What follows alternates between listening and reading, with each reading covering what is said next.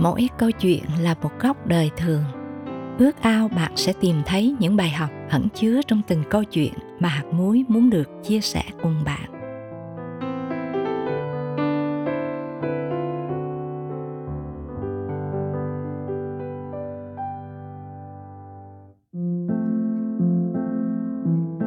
Cơn lũ là câu chuyện về nỗi nhức nhối của một người phải sống trong hối tiếc. Thân mời quý thính giả cùng lắng nghe.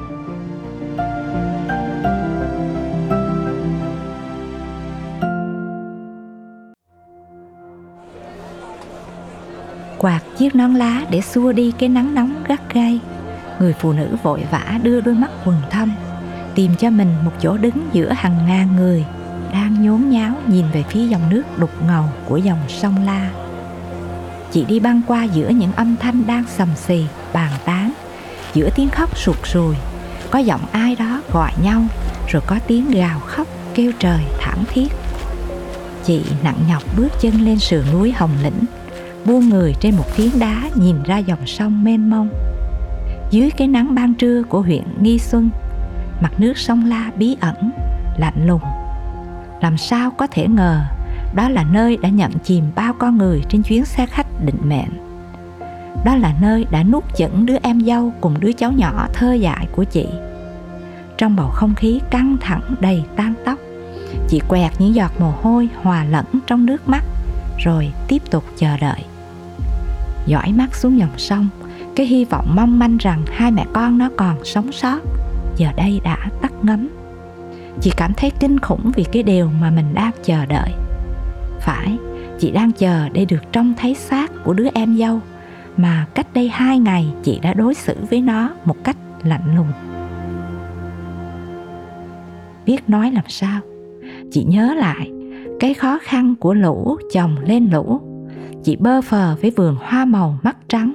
Chị điên đầu với nỗi lo, tiền đâu trả cho khoản vay ngân hàng.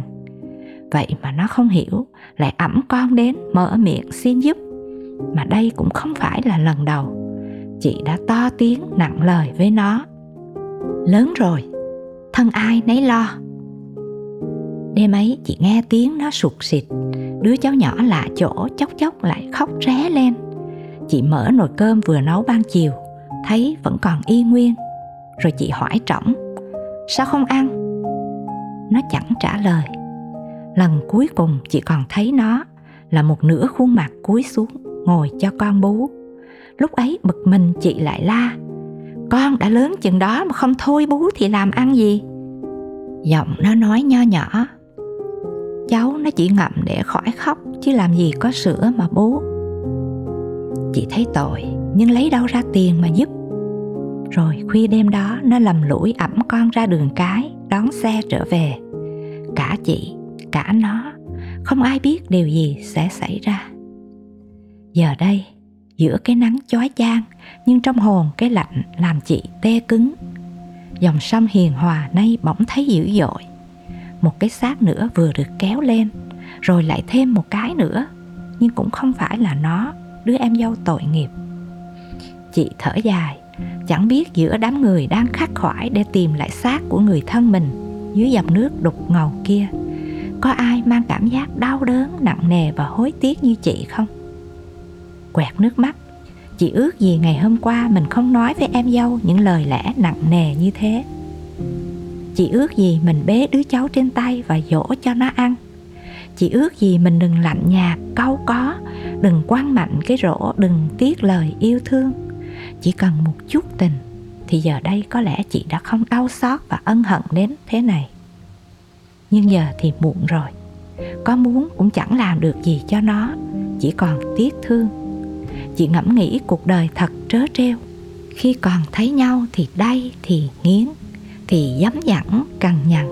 Đến khi mất nhau thì đau đớn, ân hận, xót xa. Phải chăng cái gì không còn mình mới thấy thương, thấy quý? Cơn lũ ngoài trời đã ngưng, nhưng cơn lũ trong hồn chẳng biết khi nào thì mới dứt. Dòng sông la như nhòa trong nước mắt. Bạn thân mến nan đề là một phần không thể tránh khỏi trong cuộc sống, nhưng nếu quá tập trung vào nan đề của chính mình, rất dễ để thờ ơ và thiếu cảm thông với những nan đề xảy đến cho những người chung quanh. Thật đẹp biết bao nếu trong lúc khó khăn mà có thể đưa tay ra để nắm lấy ai đó, hoặc để cho ai đó nắm lấy tay mình, chúa vui lòng khi chúng ta bày tỏ tình yêu thương với nhau. Và tấm lòng yêu thương càng đáng giá khi được thể hiện trong những lúc ngặt nghèo. Thánh kinh dạy, chớ mệt mỏi trong khi làm việc thiện, vì nếu chúng ta không nản lòng thì đến mùa chúng ta sẽ gặt.